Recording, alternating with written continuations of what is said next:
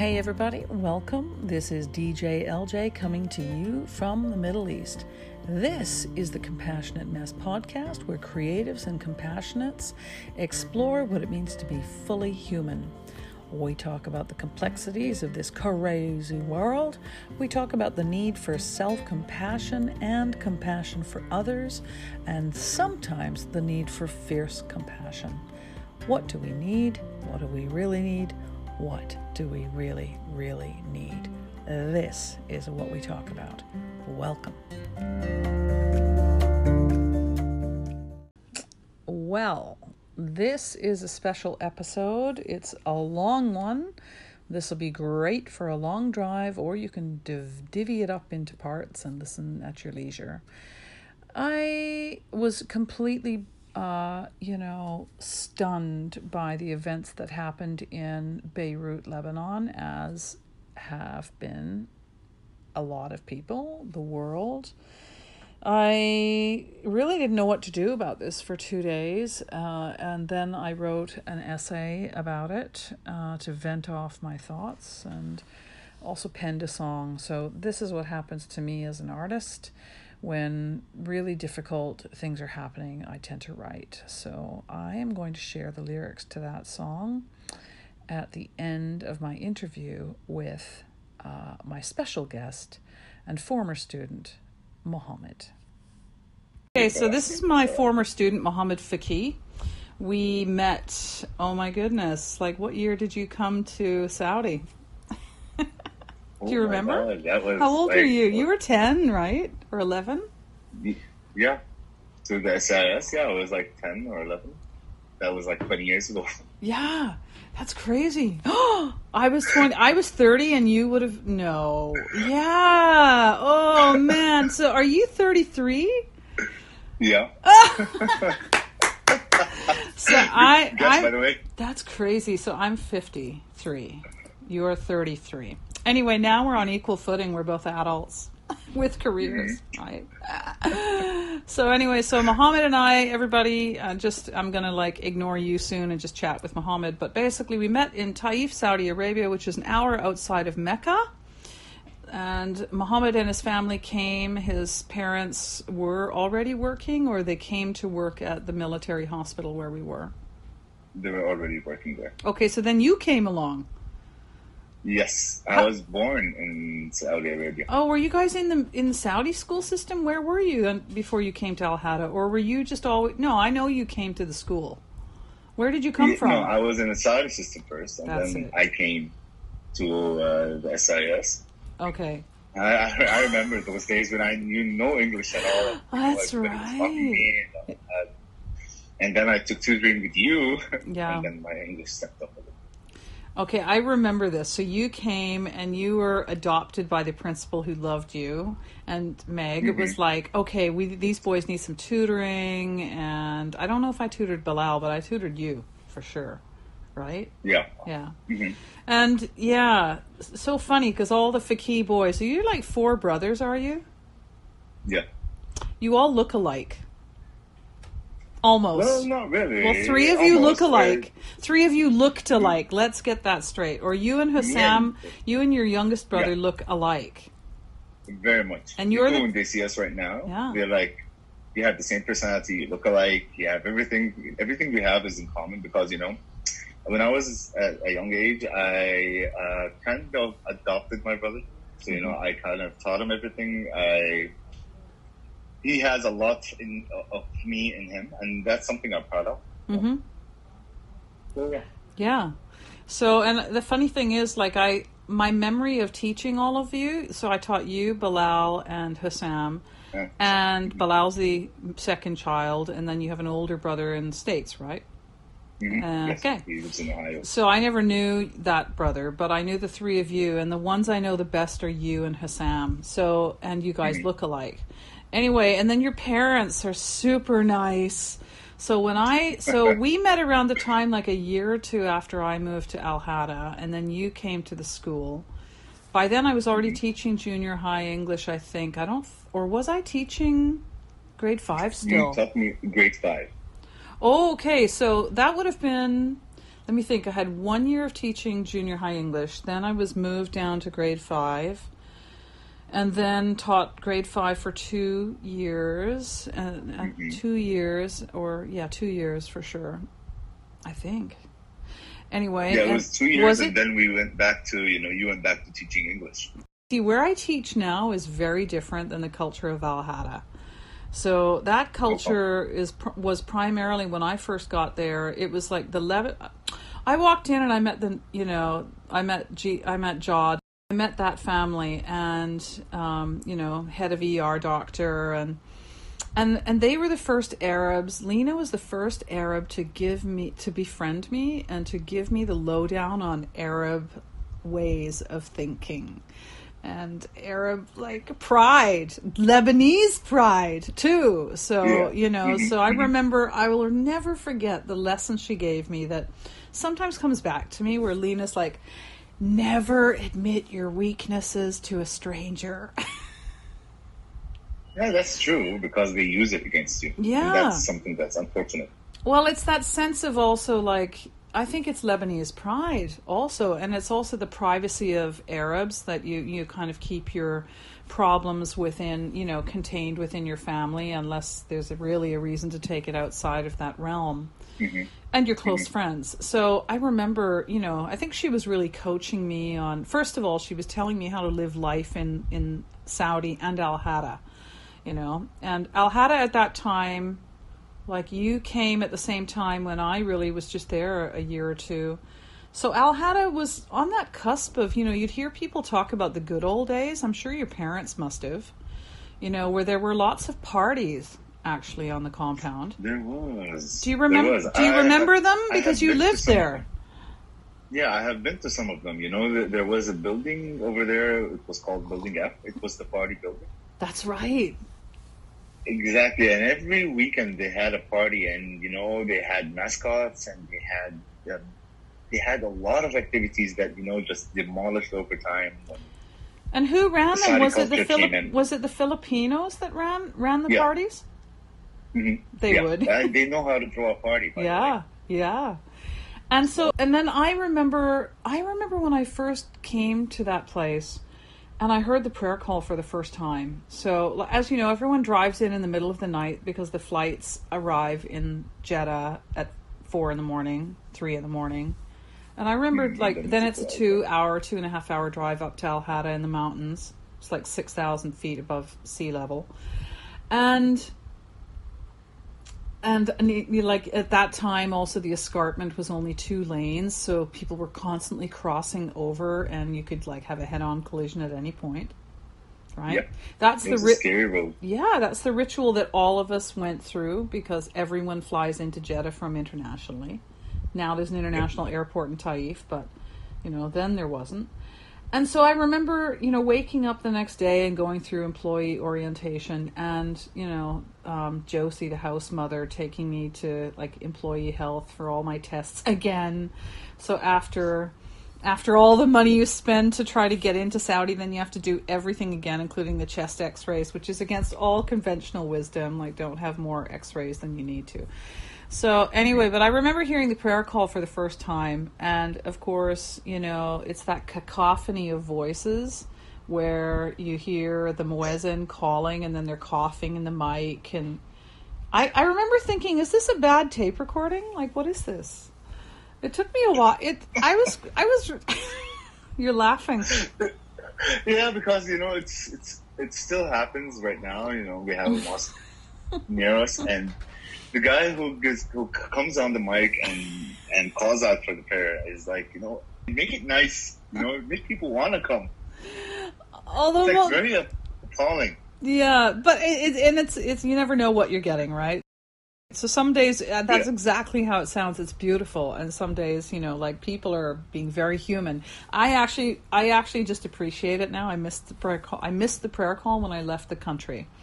Um, You know, so Yeah, so those and I, you know, I'm sure like you have loads of stories back from those days. And I remember like at Alhada just thinking, wow, this is a very organized community of people. Um, that was the impression I got from, you know, like normal life where you live on your own, you take care of yourself on your own, and then you move into a military hospital community where housing is free, utilities are free. The only thing you're paying for is, you know, cable TV, Groceries. satellite TV, groceries, and you know your entertainment. So that's the beauty of that life. Once you plug in, and I'm sure this is true for all like people who join the military, love that idea of being part of a community, and also having a lot of things taken care of. Yeah, it was easy. Yeah, It was an easy life. it was It was, easy an- life. it was, you know, uh, you didn't have to think about, you know, all the things that we think about right now. It's like rent and bills and, you know, all of that. All of this was taken care of. And, you know, it was like living for free. All I have to do is eat, drink, and work. And if you were born there, then your parents spent how many years in in Saudi? Mm, uh, around 33 years. Exactly. 24 years. Exactly, right? Oh my gosh. Yeah. That's Their youth. that's they spent their youth wow. So what age did they leave?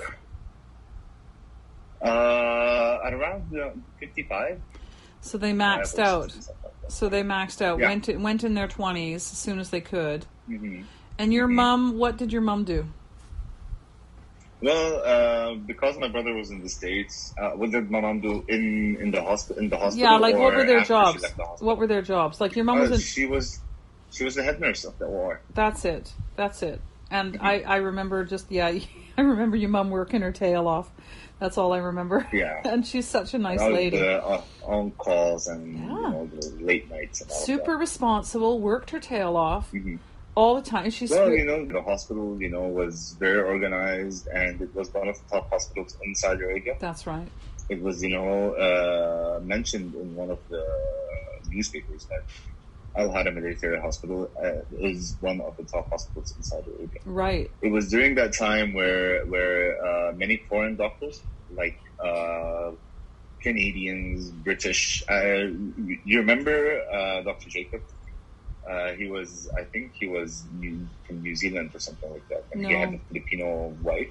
Oh, His maybe. son was Philip, Yeah, yeah, yeah, yeah, his stepson. yeah. He was he was a colleague in, in, in school, and you know there were many, many, many foreign doctors over there, and that's what that's what made the hospital successful and organized. Yeah. and th- that was what, what made also the compound a very nice environment to live because you had so many uh, you had so many cultures mixed together you know and you have the opportunity to see cultures Yeah. different cultures Yeah. in the place that you're living and you didn't have to go abroad to see them That's such a good point. Yeah. I remember the Egyptian doctors and their I don't know I, I don't I think I think the Egyptians would get together the doctors would get together after work on the weekends or something at the community center and maybe the mothers mm-hmm. would meet in another part of the community center but they they would all get together and they were real partiers or certainly they had a strong Right. sense of identity and community so as much as there was this melting pot of different cultures you also had you had so like the, the the compound was constructed around you know the hospital on one side. Up the hill was the school. Up walking that hill every day was a nightmare. Uh, you know up the mountain. And uh, then you know family housing was nestled between the hospital and the school so you guys only had to walk half as far as I did um, and then single ma- single female housing, which had guards outside of it, because God forbid that any men should walk in, right? That weren't allowed to be there, other than maintenance. Single men. yeah, I remember we got in trouble when we tried to sneak in Funny. And uh, well, the guards were really nice, so you know, for the most part, I sucked up to them, and they were nice. They were, you know, after after eleven years there, I mean, they were all very. They become friendly, don't they? yeah because they know you Yeah. you know you establish a relationship with them And they know no, no. they know your habits. They know if you're trouble or not. Really, they've investigated you enough behind the scenes, and they've observed you enough to know what you're like. Mhm.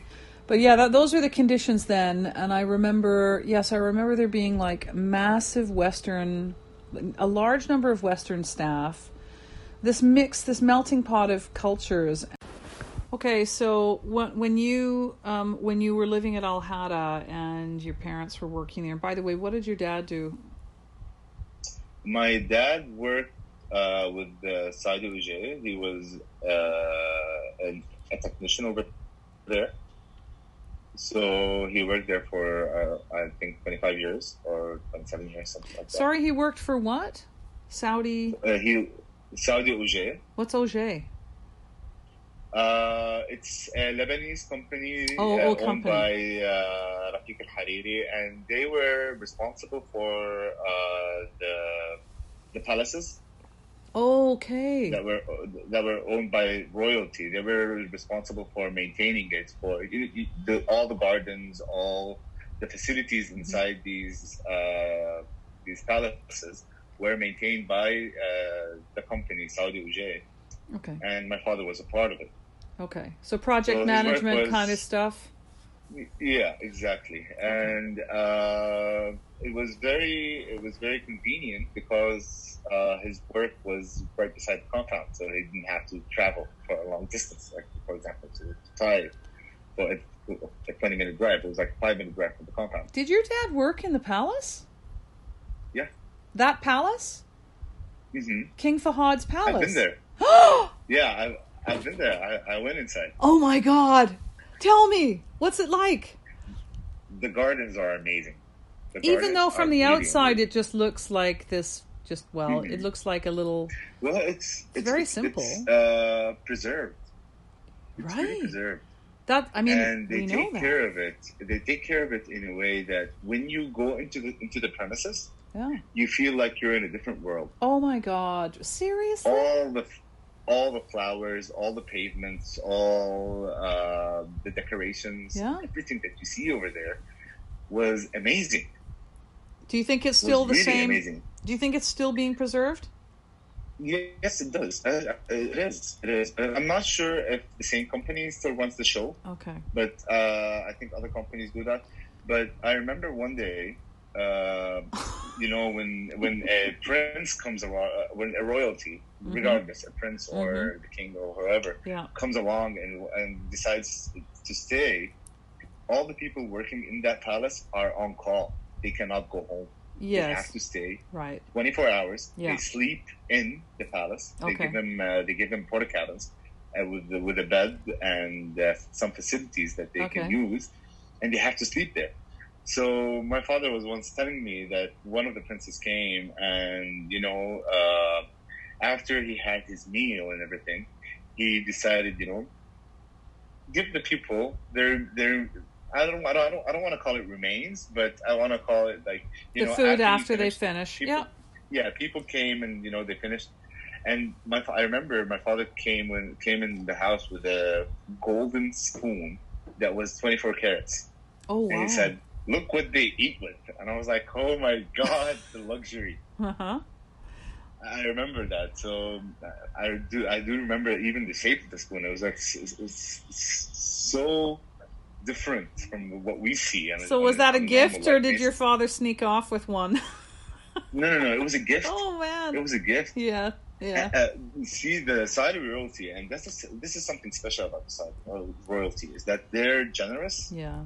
They're really generous, and they don't care. Like you know, even if someone takes something, not steal it, but you know, even if they like someone wants something and they ask for it, they just give it to them. All right, just take it, and that was something very nice. Mm-hmm. Other people took more than just spoons. They, they just took uh, a whole, you know, spoons and plates and all that. And it's really something very expensive. And you can see by the texture and the weight of the things that we use, it's something very fancy.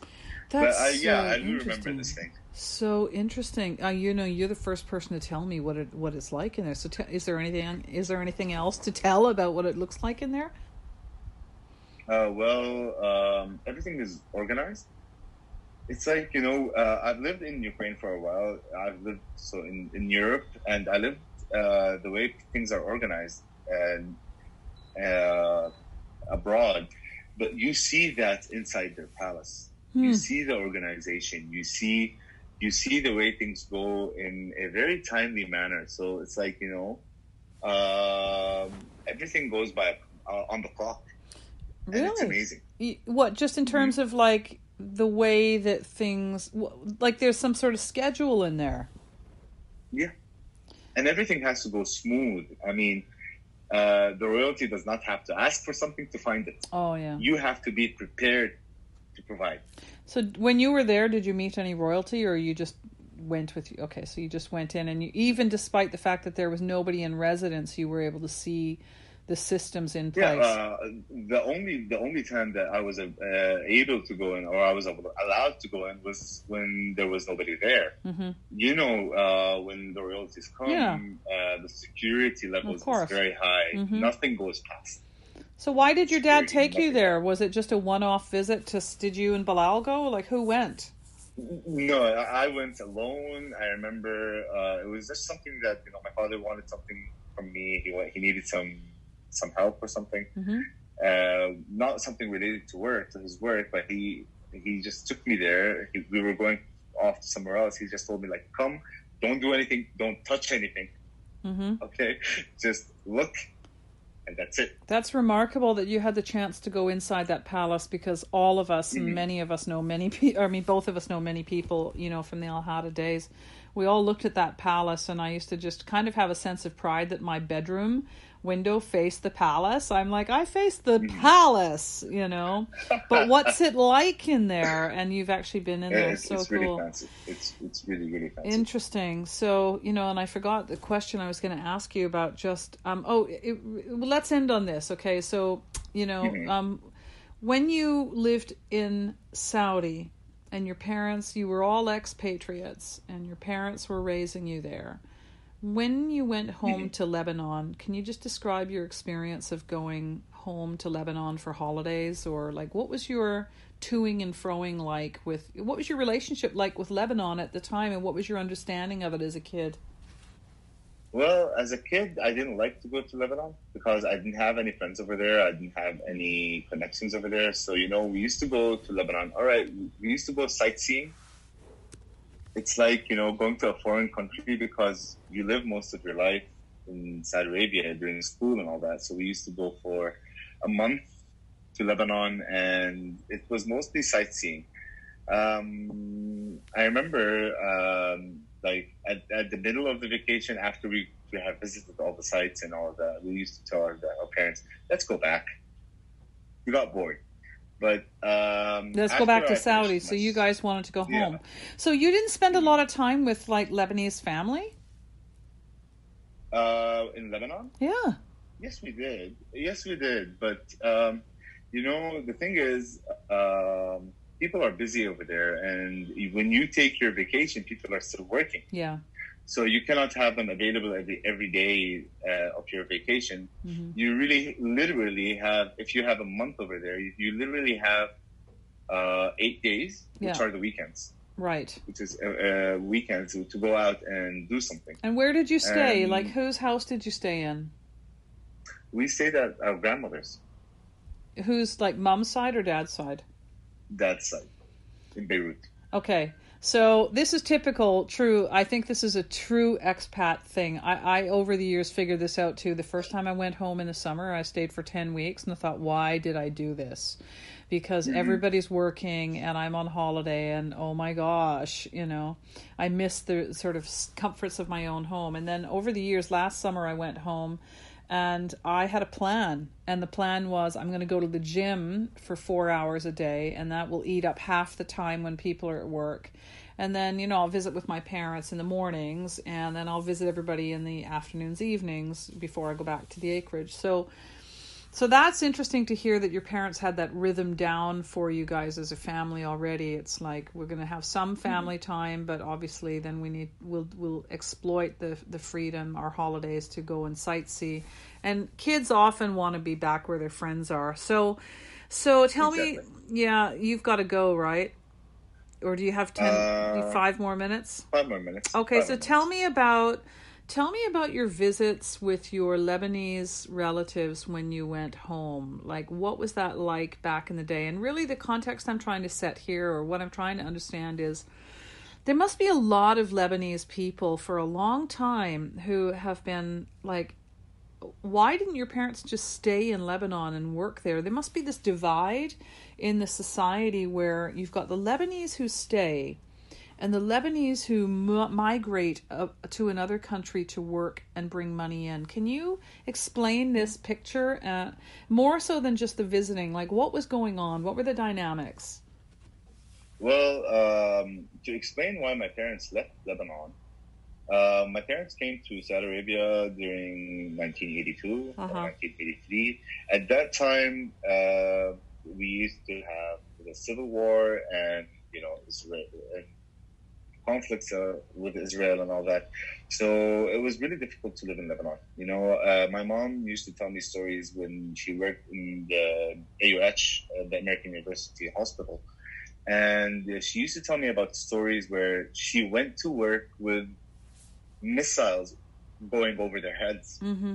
And it was really scary at that time. And, you know, you can't make a living in, in, in war times. Mm-hmm. So they decided, so my mom decided to come to Saudi Arabia to Al Hada. Mm-hmm. She applied here and she got accepted. And then my father followed mm-hmm. after afterwards. And uh, this is why they left Lebanon.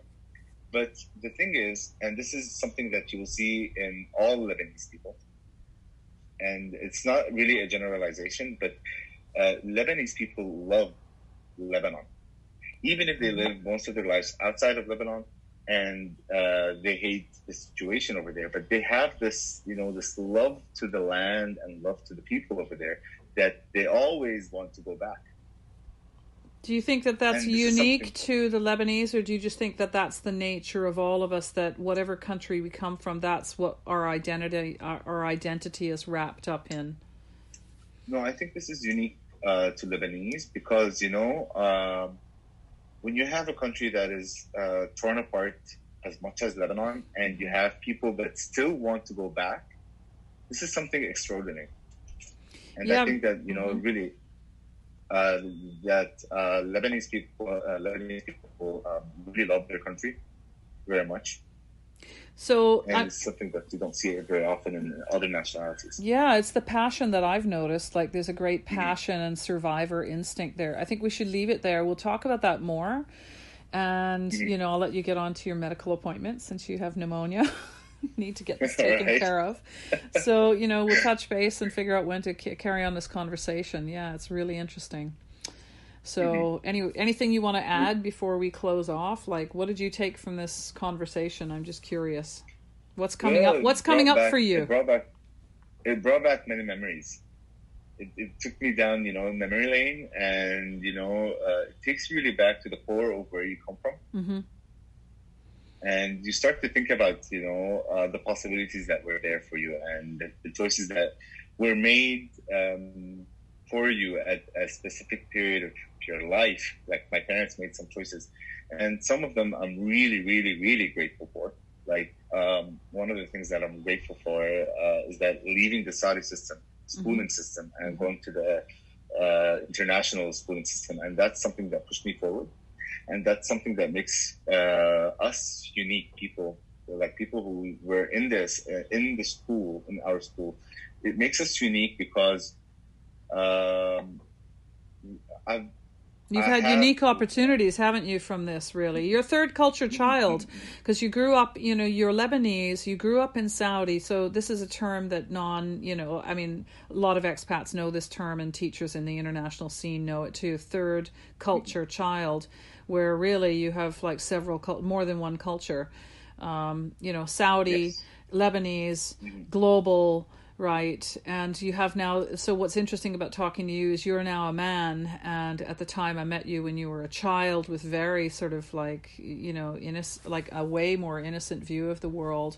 And we used to argue about politics. So i think we should we'll what we'll do is we'll kind of yeah. So you're appreciating um you know your current sort of opportunities that you've had. And mm-hmm. um mm-hmm. And uh yeah it is always honestly we could laugh our head we we, we al hada people always have something to laugh about because the memories at al hada were so much fun because they were just crazy ass mm-hmm. shit happening there all the time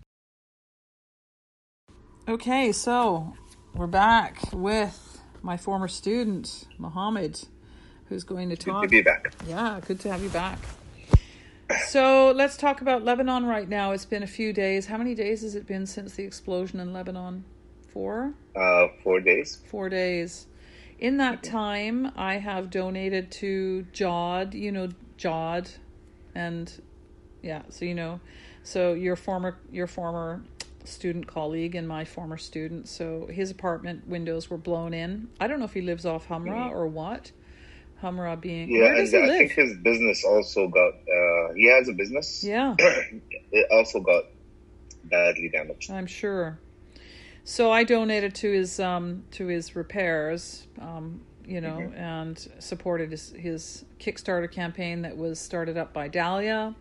So Dahlia's an actress in New York and other former students. I love how all you guys have like spread out around the world and are now in your 30s and um, growing up. But let's talk about Lebanon specifically. What have you? Um, things have cooled down a little bit in the media on it. So, like, first you had the breaking news thing where 24 7 for two days we heard a lot. Now we're just picking up the big story. So, tell me what your overall sense is about things, um, what's happened, and where you're at, and what what's going on in your mind around it. Well, um, the explosion happened because of uh, ignorance for me. But um, what surprises me, and I already uh, put a post on Facebook, what surprises me is that there are still people that um, stand behind politicians in Lebanon. And that's something that is appalling to me. I'm not saying that uh, we we generalize and criminal, criminalize everyone, but we have to have a sense of accountability.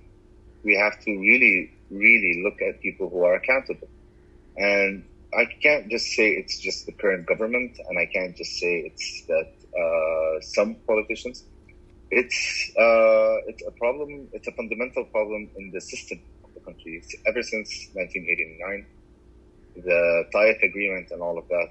That's that's what uh, took the country on a downhill because of the sectarianism and people following people following uh, politicians blindly. Okay, but that's a, that's a lot of yeah, I get that. Let's let's just dial back a little bit. So first of all, because a lot of people don't really know the history of Lebanon, and you know the value of talking to you is actually to get a, a, a, you know kind of firsthand um, uh, you know another glimpse into into the into the story of Lebanon, but. You know, first of all, what happened, I agree with you. It looks like it was literally an accident, and the port workers were just begging the authorities to please do move this stuff out of here. And, you know, what I read yesterday is that um, they were welding a gate shut at that building. And, you know, if you're welding, sparks can fly. Fire started. The emergency services ran in there, and people died trying to put the fire out before it exploded, or whatever, or after it. You know, they died in the explosion. Mm-hmm. That's the story. Do you believe that that's what happened? Well, uh, I have been watching. Like, what's Arab news uh, saying? Sorry. What what are the Arab news outlets talking about? Well, I- I'm not, I don't really watch uh, the news very much. Uh, Okay. There is one channel that I watch that is uh, deep into the investigation, and And apparently, what what channel is that? Uh, it's uh, new TV. It's called Al Jadid. Okay, Al Jadid, which is are- Arabic yeah, called the new new. hmm Mhm. And they're really they're really gone deep into the investigation. And apparently, uh, there was supposed to be uh, 2.7k tons uh, tons Yeah. of uh, ammonium nitrate, which is not true. Oh, That's yeah. Really? A large portion of these ammonium nitrates have been stolen because this storage area was unguarded, which was uh, against the law. Because um, um, when they when, when the port authorities went to the judge and told him that we want to uh, take these goods somewhere else, they told them yes, put them in a proper place, and it should be guarded.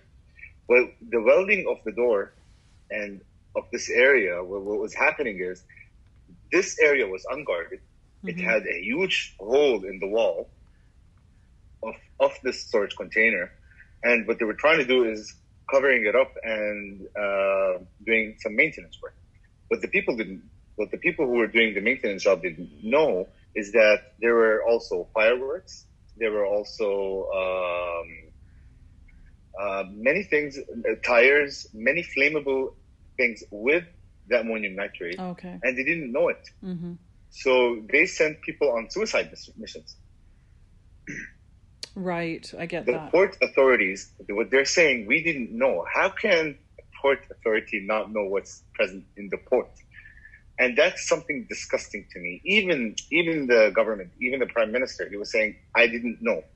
And then eventually, when the when the investigations were happening and, are happening, we have seen a document that uh, some kind of uh, authority, security authority, sent to the prime minister that we have ammonium nitrate in the port and this should be moved. It's dangerous, and he ignored it I'm. Re- since July. I, I get that. I'm really, and that's that is out in mainstream media that you know someone from the port authority, the customs have been not only this last year but for for years now have been saying Since 2014. That's right. That there is. So we're talking six years. That there are dangerous supplies in there. So my confusion has been, as a person on the outside, why are the port authorities under arrest instead of you know, um, like the as you say, you you know, Lebanese people want the government to just get out and step down, right? Uh, or not what? just that. They want the government and all the officials in the government to be sent to trial. Okay. So And that's fair. right. And that's really fair. Okay. How can a government have no idea what's present in the port? And according to what they're saying, we have no idea. How can you say you have no idea? How can you say I have no accountability, accountability to what happened? So what do the people how? I get that. What do people think of the arrest of actually the port authorities who were the What ones who were What if the port authorities it's- were warning the judges and repeatedly warning them then why are they not considered The victims? judges replied. Okay, and The judges replied and told them you should move them away from the port to a safe location Yeah. under your security. uh-huh. And what was happening is the port authorities did not follow up on the request from the judge. Okay. So they kept sending the same memo again and again to the judge. And the judge at the end told them, We are sending you the reply, and you're just negligent Oh. to come and follow up. Why is this not in mainstream media? Because we don't hear that part of the story. That the Mhm. judges replied and said, "It's back on you. Go have- ahead and do it." I don't know why it's not in the mainstream media, but uh, when I'm watching the investigations, and I'm, I actually have goosebumps right now because it really pisses me off. Yeah. that they are trying to put a decent judge, a decent judge, in, in the midst of all this hassle, so he can take the fall for this. In well, while in reality, he did reply. What they wanted from this judge is that he sh- he wanted the, he they wanted him to give him the permission to resell these items, to resell the ammonium nitrate, and he and in his official reply, he told them, I cannot give you the authority to resell it because we don't know who the owner is. hmm We did not contact the owner. What we can do is just store it until we contact the owners, either send it back or we can confiscate it. Right. So all these really like fine details about that case. I mean, I know they're not in the public mainstream English media. I've been mm-hmm. looking today at the news. So in general, my question around that is: Is this factional? Like you know, you hear Uh, you hear them sort of slewing around like accusations towards Hezbollah versus like the Christian president or prime minister of the government, and like you know, help a person who does not un- understand Lebanon understand the role of factionalism in Lebanon, and you can even kind of like dial back to sort of how it is that this country because I've I've explained in some of my writing that and I didn't understand this until I went to Lebanon, honestly. And I fell in love with Lebanon, and it taught me a lot about the Middle East. it taught me that the Middle East is complex because you've got complex groups of people. And Lebanon to me is like the microcosm for the Middle East. It really, in a lot of ways, is. Mm-hmm. You've got people who've got a deep history of, you know, both coexisting together but fighting one another. You've got a history of genocide there, attacks. You've got people divided in regions. In 2006, when I was there, during the you know what they call, what they like to call a conflict with Israel, which was really a war, a short war, you know, an invasion, I guess. Um, you know, when I was when I was escaping out with a former colleague of mine from Al Hada, um, who taught at IC, International College, IC, um, you know, um, uh, like we went through Syria and, and up into the up into the mountains and through Christian neighborhoods where people were perfectly fine waiting out the situation and there was no sign of war. Um, there was kind of very guarded, you know, um, sentiments about talking about it even. And I, I, you know, getting out and then going into Syria and kind of seeing like this, like almost like driving into a beehive, you know, of anger and resentment and kind of um, identification with you know the the what was happening where the Israelis were going after Hezbollah and Hezbollah is dotted all through the country in Lebanon. There's a deep history there where Lebanon, there you know, Hezbollah is, is has has kicked the Israelis out of part of Lebanon is is in the south reinforcing the border and yet is viewed by the world as a terrorist organization it is that it's called that i mean and you know yet former colleagues of mine have said look they're just a bunch of farmers down there but yes they are also dug into caves with weapons. You've got a very complex country with very yes. divided opinions. And i've met an armenian songwriter who's now out of lebanon but obviously his family and friends are there and you know they've got their own sort of um, history of you know what they call genocide and a sense of being marginalized. You've got syrian refugees in lebanon. You've got like you've got the palestinians refugees. who have long time been in camps and they have been radicalized and also victims. What is can you just like paint a historical picture and bring it to the present from your well, from your uh, words my perspective uh, on the history of Lebanon. Well, it starts from the Civil War. In the Civil War, uh, which was when? Was not uh, since uh, the seventies. Okay. Nineteen seventies. Um, the conflicts were not uh, political. It was more uh, a religious conflict. It was first Christians versus Muslims, and then it divided further, deeper after the Civil War. I mean, during the Civil War, it was just Christians and Muslims, mm-hmm. Muslims as a whole, and Christians as a whole. Okay. And there was a lot of genocide. Uh, there was a lot of killing. Uh, a lot of people died during this Civil War, and then at the hands of who? Like, can you can you flesh that out a bit more? Who died? Okay, and, like, on why? the hands uh, on the hands of I'll tell you the leaders of them. There, there was uh, the Lebanese forces. There was, uh, there and was they, they're Christian called... backed, or they're yes, Christians. Okay, they're Christian backed. Okay, let me just this. Okay, and there was also uh, another Christian force. It was it's called the Kataib. And then you have the, the Muslim side, uh, people who are who were with uh, I forgot his name the Egyptian leader. I forgot his name. Um, so um, the Egyptian leader, name, but yeah, Egyptian leader. The I one that, he was a he was a he was a president. Hosni Mubarak or the one before him, Nasser? No, no, no. Before Sadat. Oh, before Sadat. Oh. Mm-hmm. Before Sadat. I'm googling so it was talk. during the 1970s. Okay. So they they were at war, and then after that, they went to the they went to they came to Saudi Arabia and they had the Taif agreement, and this is where Hariri comes into the picture mm-hmm. because because he was backed by Saudi Arabia, and here's where the division, the sectarian division, came to Lebanon. So then you we, we just knew that uh, uh we just knew that there were Muslims and Christians.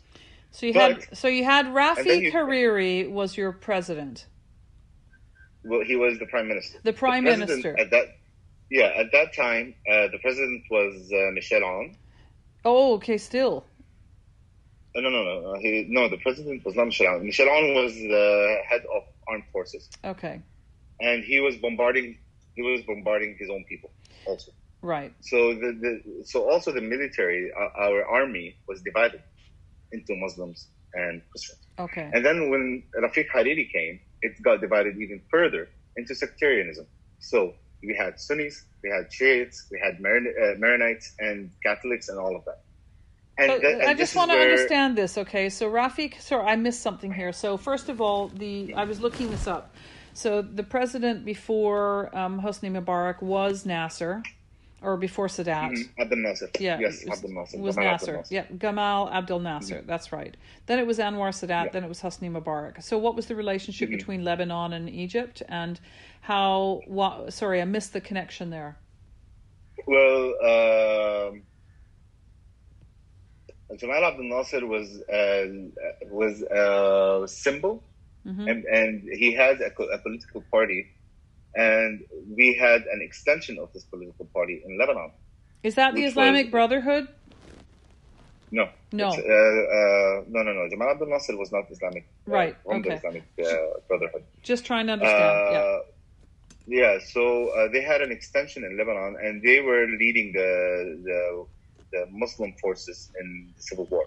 Okay, so you had an was- outside country that's that's feeding into Lebanon's like again, this is like part of what goes on in Lebanon, isn't it? So you've got mm-hmm. outside countries that are funding, you know, forces that are fighting for power, right? That's that's been the issue with Syria. Syria was kicked out in 2004, 6, 5. Well, actually, in the Taif agreement, when Hariri came and all of that, they agreed that uh, Syrian forces will come and will monitor the peace in Okay. Lebanon. Right. and will reinforce the peace in Lebanon. And uh, it bugs me that uh, we as Lebanese people cannot live together and cannot really uh, take matters into our own hands. We Oh. have to always have some foreign power come and monitor the peace. And you've got Right the now UN in the UN. south as well, right? Like along the border with Israel too. We have the UN right now. hmm And that really bothers me. Don't we have any leader that is fit for, for this? We have people that are geniuses all over the world. We have we have people that are really fit for this. And But why don't you why don't you have that? Like why what is it in the people? I'm curious. Do you think it's in the people or do you think the people actually want to get along and it's the governments fomenting like the the various faction factional leaders fomenting trouble to gain power? Well, it is it is the leaders in Lebanon uh, that uh, they're just hungry for power, and and it's not really power more than they're um, hungry for money. hmm Okay, so every time something happens in Lebanon, uh, you can see a trend. hmm It turns into a sectarian conflict. Yeah. So it's like Sunnis and Shiites, and suddenly you have the Christians who are already divided within themselves. That are, they are backing up Sunnis, and some of them are backing up Shiites, hmm and that's something that is pitiful. So, for example, right now, right now, uh, it has turned into something sectarian. They're saying Le- uh, Beirut is is is Sunni. No, it's not. It's not supposed to be. It's the capital. It's for everyone, and Lebanon is for everyone. I don't really see that. I don't see the point of uh, of this sectarianism, other than the leaders. Uh, the, I don't like to call them leaders. hmm The political families, I like to call them political families of Lebanon, they feed sectarian conflicts just for their personal gain. So they don't lose their uh, uh, the, their popularity within the people. And you know, every time something happens, every time something happens, it turns into a sectarian issue. And that's something disgusting to me. I mean, we're all human beings. I don't look at religion as something that that uh, should govern people's uh, Govern a nation. and, and govern a nation. hmm I'm someone uh, because we studied American history. I am someone who really believes in separation of church and state. Mm-hmm. You can do whatever you want at home. You can worship God however you want. You can worship or not worship. Do whatever you want. But when it comes to policies and when it comes to governing a, a, a nation, Mm-hmm. It's supposed to be laws and reinforcement of these laws and all of that. Yeah, I think the world from the outside, Mohammed doesn't really understand um, Lebanon in that sense at all. And you know, I, I Mhm. mean, you know, it is extremely. You're articulate. It's extremely complicated, and you're articulating, you know, everything in a nutshell. That number one, there's a problem with ruling families, um, and that the the sort of level of deep corruption there, and hunger for money, lust for money, and two, the the the influence of religious sentiment. And i guess that's what i find interesting about lebanon is that you know there's always um you know my experience of lebanese people is has always been the kind of divided experience that some people are really religious and some people you know are religious or not religious. But really uh, move religion into a part of their life they're not governed by it and you know um what's see, the this is the beauty of Lebanon. You have this coexistence between people, and you have this freedom of uh, of doing whatever you want. You can be religious, you can be non-religious. how free You is can- lebanon how free is it really Lebanon, if you're looking at, uh, you're, if you're looking at down, like uh, down to down to the people's level, it's really free. You can do whatever you want. so people Lebanon. coexist you know with different values comfortably or Mhm. not comfortably comfortably, you can do whatever you want. You can, you can be a Muslim and not pray, not fast, go and drink and have parties and live your life, and nobody will tell you anything. And you can be uh, very religious, and nobody will come and tell you what are you doing. So Okay. this this is the beauty about Lebanon. It's really liberal. and it used to be like the considered the former what was it switzerland of the middle east or Switzerland. yeah Yes. You don't have a memory of that, or you do? Is that like a sentimental, Uh, generational before you thought? I mean, not thought, but experience, memory. Yeah, it was like my parents' generation. Yeah. It was before the Civil War. Okay.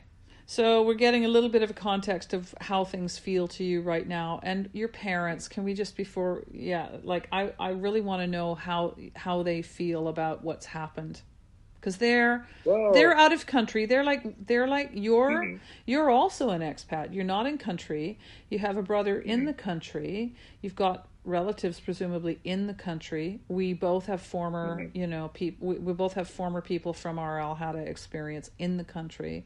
And then, you know, I was struck by the fact that yes, right after many years of your parents working in Saudi as expatriates, not in Lebanon, why again did they work for 35 years in Saudi? Better opportunities, and now why have they not gone back to Lebanon to live instead of they've instead of going to America? And how do they feel about what's happening in Lebanon? Because generally, many Lebanese tend to have a home in Lebanon and then they get out. They have both. What? What? Tell me. my parents have a home in Lebanon, but uh, they would not go back to it. It's just there. Uh, my parents left Lebanon during the Civil War. Um apparently, they came to the conclusion that you cannot create a family, you cannot create a living under these circumstances. And, you know, everyone leaves their country in the hope that one day things are going to be fine and we're going to go back. And that's why many, and you see all Lebanese people have homes in Lebanon, and they leave it for a while in hope, and, and they dream of a day that they can come back to a country that is well established. Unfortunately, though, this is just a dream that will never come true. And I'm one of these people who bought a home in Lebanon, but I, I'm hoping that one day I dream of a Lebanon that one day I can go back to it and you know make it make a decent living. I don't want to be a millionaire in Lebanon. I just want to live in Lebanon. I love Lebanon. Mm-hmm. And um, right now, when uh, when the explosion happened, actually, I was speaking to my mother over the phone on video camera, and you know, and she told me, "Hold on, hold on, I'm watching. uh, I, I have the TV turned on, and I have some breaking news about an explosion in Lebanon." And then she broke into tears. I was like, "Okay, what's happening. Uh, I don't really watch the news. Uh, I it's been like three or four years. I decided to never, never switch on the TV to watch the news. I just read the news on uh, news feeds, and that's it. But Because- she told me that there's Because because because I don't like to be dragged into um, sorry, but I don't like to be dragged into the crap of uh, um, you know our media, our news, they are just targeted, and the way it is targeted, they target young people's minds at, at being, you know, following some politician or following some kind of religious uh, sectarianism. And I'm and I like to break free from that. I like to have my own mindset. I like to read and judge and and see things. so you don't So consider the BBC um, as even an attempt at balance? Like you've not. Uh, so okay. So you. So I don't watch any news. Okay. I just read the news, and then I tend to go fact hunting Okay. So your mom from- burst into tears. other sources. Yeah. Got it. Yeah, so my mom burst, burst into tears, and I was like, "What's happening?" So I started I, while we were speaking. I told her, "Just hold on, let me look, let me look and start." Uh, and I started to read about this explosion, and you know, this. Initially, it was a fire, and then this big explosions, and then, you know, now we're connected globally, and everything, and all the videos came to me on WhatsApp, and I was like, "Oh my god." my my heart sank. I broke into tears. Also, I was like, "Oh my god!" I, I started calling my brother, and during the explosion and during any kind of uh, event Bombardment. of Yeah. this magnitude, hmm you cannot get through. No. And I was worried sick about my brothers because I know that they're at home. I, I, I but, but I don't know if they're if they're at home or they're outside because when I'm just gonna go back in, in history in 2005 when the assassin, assassination of Rafiq Hariri happened. My brother Bilal was in Lebanon. hmm Prior to the explosion of Rafiq Hariri, two hours before the explosions, he was in that area. Oh, right. So let's just frame this for anyone who doesn't understand. So Rafiq Hariri was your prime minister, and he was Mhm. assassinated by. assassinated, assassinated. I don't know. Oh, right. They, actually, aren't they supposed to tell us that today? I think so. I think But they're announced like um, 15 years later or something like that. They're going to tell us um, about that story in the heat of this event. They've got Some people look. Some people say it's Israel. Some people say it's Syria. Some people say it's Iran. Some people say it's Hezbollah. yeah, right. And actually, um, uh, because I, I was involved so much into into the details of this, I saw a lot of a lot of lies flying around, and the way the investigation was conducted, and all of the things that were that were happening during this investigation, uh, I solidly believe that this investigation is now. Uh, being used for political gains. It's not really it's not really going to tell us anything about the truth.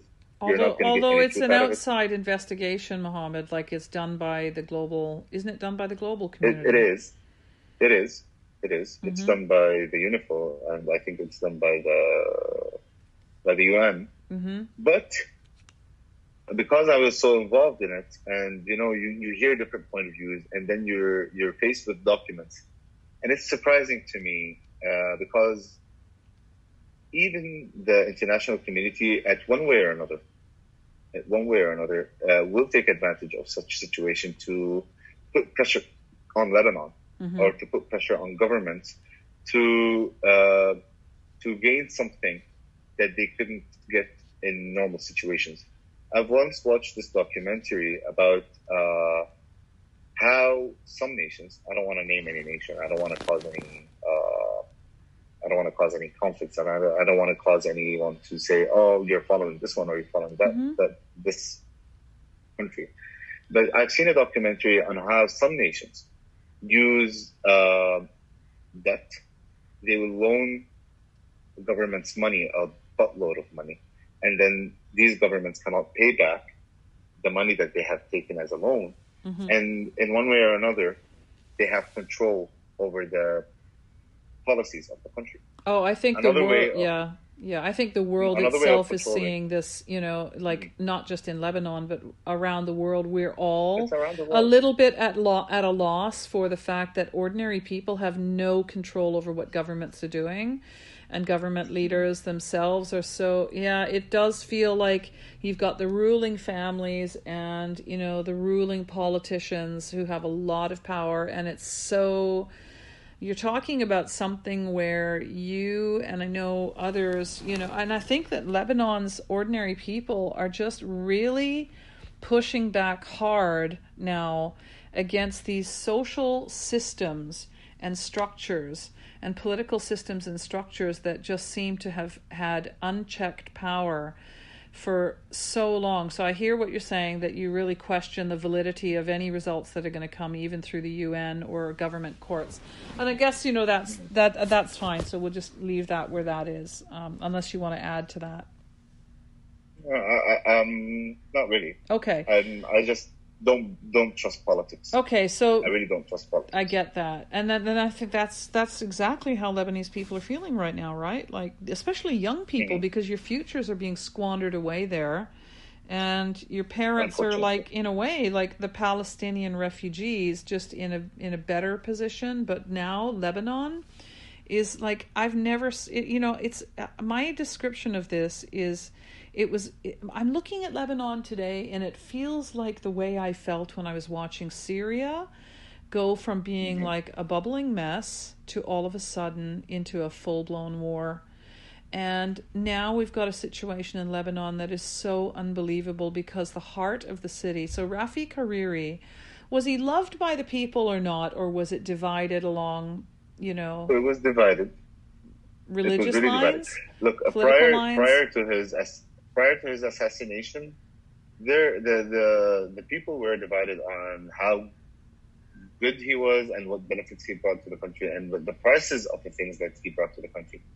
But uh, but the thing is, Lebanese people are very uh, passionate and they're very emotional. So once a person is assassinated or once a person dies, you tend to forget everything negative about them, and then you sh- you just put a shining light on everything that he's done positive. Right, the kind of glorification. Well, first of all, mm-hmm. you know, Rafi Hariri with his, you know, so as everyone knows, I think in the Western world, right, there was this.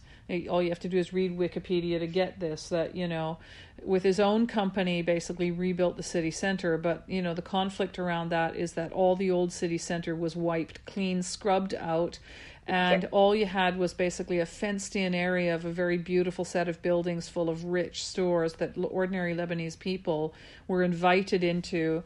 Um, but nobody could really, in, it wasn't a real center in any way whatsoever. It is still not a center. No. It's, it's actually, look, uh, when you talk about city center, uh, it's supposed to be full of life. Mm-hmm. It's supposed to be somewhere that people want to go to my experience with the city center is that something that is not affordable. I mean, I'm not gonna go hang out for a night and put a massive amount of money on something that is fake. And it's not I'd alive, right? So that's not mm, really not the true, as I've described it, that's not really the heart of Lebanon. So while it, it may be the quote unquote or a center, like lots of mm-hmm. big lots of big cities have several centers within a center although it's a central area it's really a government created zone. So hariri yeah. died. Lebanese people basically sort of on the one hand the country i i know because when i was there people were like well what's he doing for the people down south? And a lot's changed since 2006 um, to now or 2000 yeah 2006 to now. We're talking 14 years. So my observation is that there has been more development down south, but who knows how much? Only perhaps Lebanese people know. Has there been more development down south? Because the grievances mm-hmm. were that, you know, Hariri Sunni and that the investment went into the center. And then, of course, like the overall grievance is this is not for the people, this is for Hariri. So I've been so confused. Like, people have revered they've kept the building where he was bombed you know like fenced off and there is a monument like look at that bombed out building and what does that bombed out building where the, the that that assassination What do those buildings mean, and why have they been kept up like that? Are they still it's there? Kept up. Yeah, they are. Mhm. Uh, I don't know after this explosion if they're still there Mhm. or not, uh, or if they have shaken down and broken Mhm. down into pieces. But uh, they have put them as monuments, just you know, to remember that uh, to keep people, and, that, and this is something that I'm really against, to keep people in the memory of you know of the assassination and to keep people fired up about about about it. And okay, I do understand that he was assassinated, and it's not right. I'm against any any form of violence anywhere. But um, after 14 years, life should go on. hmm You should take these down. You should you should take these monuments down. You should do some kind, some form of change, rather than keeping a shattered building up. Make something beautiful. Replace it by something beautiful. Make it something that people would want to go to, and really remember this person for something beautiful hmm that he has made, rather than making it something that is very hauntingly ugly Yeah, that is. eye to see. That's interesting. You talk about, you know, like, so do something useful and beautiful um, in the memory of someone who lost their life and contributed something to mm-hmm. the country, right? I think there there is a, some mix of sentiment that after you know 30 years of civil war there was kind of a a rebuilding. And on the other hand yeah. So i think there there But- the lebanese it, my observation has been that there's been some respect for hariri but it's been very controversial Um, the problem is, okay, uh, he is and he is still, he was and still is respected to some extent. But the problem is now, after all these things that are that are happening, especially in the past year, since October last year until now, uh, his reputation has been tarnished. Well, that's I'm right. the so the Hariri say- family, like that, that, that name now under his son, like for a while after Mm-hmm. that all happened, and when I left Lebanon, you know, and I've been teaching abroad, you know, my observation was that the Hariri name was very like respected still, Popular and and, it, popular- and it, no, it, it, it, was popular and it blossomed. yeah, during 2005 until 2000 let's say until 2000 2015 2016 and then lebanon came crashing down. And now people who were supportive of hariri now want him out and they're really cursing him out Yeah. please leave yeah. And didn't one of the he? Like I thought, I. I thought the Hariri son stepped down, didn't he? he did step down but uh, the thing is in lebanon So let's just be clear. down- Did he become the prime minister after his father, uh, or just? after, after no, uh, he was actually Rafiq Hariri was the prime minister, and then no, Rafiq Hariri when he was assassinated, he was not the prime minister. The prime minister was Omar Karami, Okay. who who passed away, Okay. and then Omar Karami stepped down, and Saad Hariri came. So yeah, he he became the prime minister for for some periods of time, Mhm. on and off. But um, I just I'm just one of the people now who just I don't want to hear the same names anymore. I don't want to hear Hariri. I don't want to hear and I don't want to hear uh, Nasrallah. I don't want to hear Berri. I don't want to hear any of these names anymore. I just want them out. Mhm. Just leave. You've Mhm. done enough. Okay, I respect I respect Rafiq Hariri. I respect what he did to the country. But I'm one of the people who were against uh, putting his grave in the center of the city. Right. This is not a grave area. Right. It's it's just a bad reminder of, of, of death and destruction. Do you think you're typical Okay, then I- with that view? Do you think you're typical? Is that how people No. feel? Maybe people, if people listen to me saying this, maybe it's going to be frowned upon. Maybe people will not agree with me. Hmm. But um, I'm more of a practical person. I don't really tend to be uh, taken out, taken with emotion.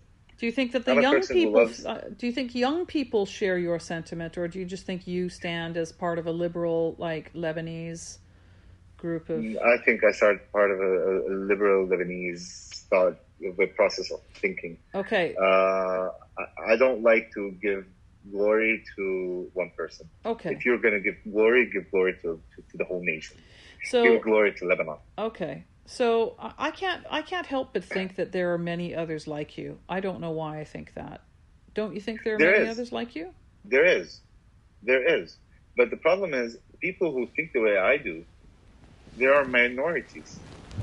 We are a minority uh, in in this way of thought, in this process of thought, and that's where the problem is. There is a saying in, in, in Arabic, and it's also in Islam. They say you cannot change a country or you cannot change what's in people unless you change what's in yourself. So people need to change from within, and then we can spread this change. But as long as you have this mindset, you know, of following someone and and and this mindset of following some some fake religious beliefs, I call them fake because no religion on earth will tell you go and take what's yours by by violence uh, or by force. There is no way any religion. There is no way any religion uh, gives gives this uh, or backs up this uh, this ideology. But you know, it's I don't just it. one ideology in Lebanon. That's the problem, right? It's several ideologies at war with each Mhm. other. But here's the interesting part. If you really look down at the core of these ideologies, it's all the same. It's not religious. It's not it's not powered by religion. It's powered by politics. It's powered by money. With the covering, they're using religion as a cover to it. Okay, well, I have to I have to stop you there because I really don't know what you're mm-hmm. talking about specifically. So I'm going to ask a few really specific questions. Is Lebanon Okay. a democracy or not? Uh, it's a fake democracy. Why is it fake? You know, they we have a former we have we we both know a former Egyptian um, you know student uh, you know that I had that was one of your peers or Bilal's Mhm. who you know um, you, you remember Tariq um, from Egypt uh, who's an intellectual Mhm. I don't know if he's in Britain now but anyway um, philosopher I think or something but anyway, I remember him saying there is no democracy in Egypt. You know, you have, and I asked him to describe this to me, and he said, "Yeah."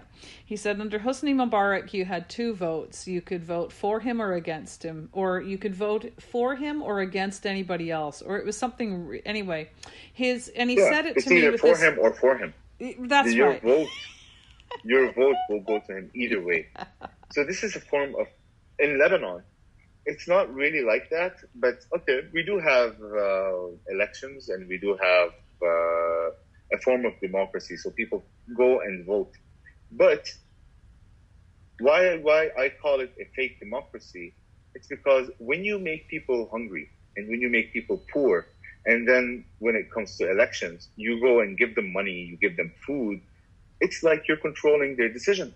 But that's the same problem that they have in Gaza with, you know, what happened there with so called democracy. You know, Hamas basically went in and built hospitals, whereas the Palestinian Authority and the other factions were so divided, they weren't doing anything for the people. And so the most radical out of all of them got voted in. And, you know, the Exactly. Western world went, what the hell? We've totally screwed this one up, and then just fenced them off. And this is the same thing that's happening in Lebanon. hmm You have you have a population of people that are either uh, without jobs or on the brinks of bankruptcy and all of that. And then when the elections come, you find all the political parties coming. I have once I was watching, and this is one, one this is one of the things that really made me very angry. One of the political parties made shawarma stands, and they were giving people free shawarma. Seriously, is this the way you win votes? Oh come on! This, this is how all po- this is how all political parties do it. It's a rally, right? But it, it was not just a rally. Uh huh. It was, you know, in in when you look at it, it was, okay, free shawarma for everyone and free stand and everything and free food. But then when you go deeper, when you go behind behind the scenes and behind the curtains and all of that, you will see a large amounts of money being pumped to people, Mhm. to people's bank accounts. We want your vote. I even know that uh, um, in some countries, I'm not, I'm not going to name, I'm not going to name any countries, and in some companies, they used to tell their employees in Lebanese companies abroad, they used to tell their employees, "We're going to give you a ticket, we're going to give you money, you just have to go and vote." Okay. Even if, and if you say no, I don't want to go, you're frowned upon. Mm-hmm. You you'll be going at war, and you'll be eventually you'll be laid off.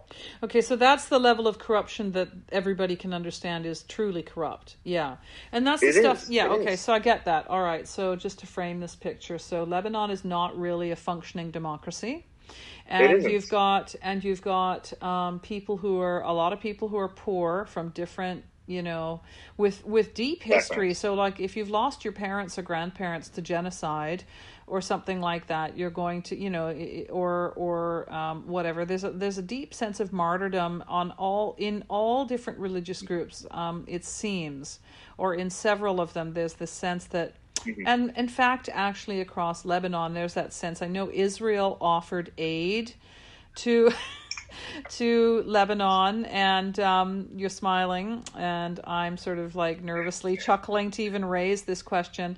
You know, in Canada, they don't even like to talk about it because it's considered. No, go ahead. You can you ask me. In, uh, look, in, in, I know, I you know, friends of mine in Canada were like, "Oh, we can't talk about that."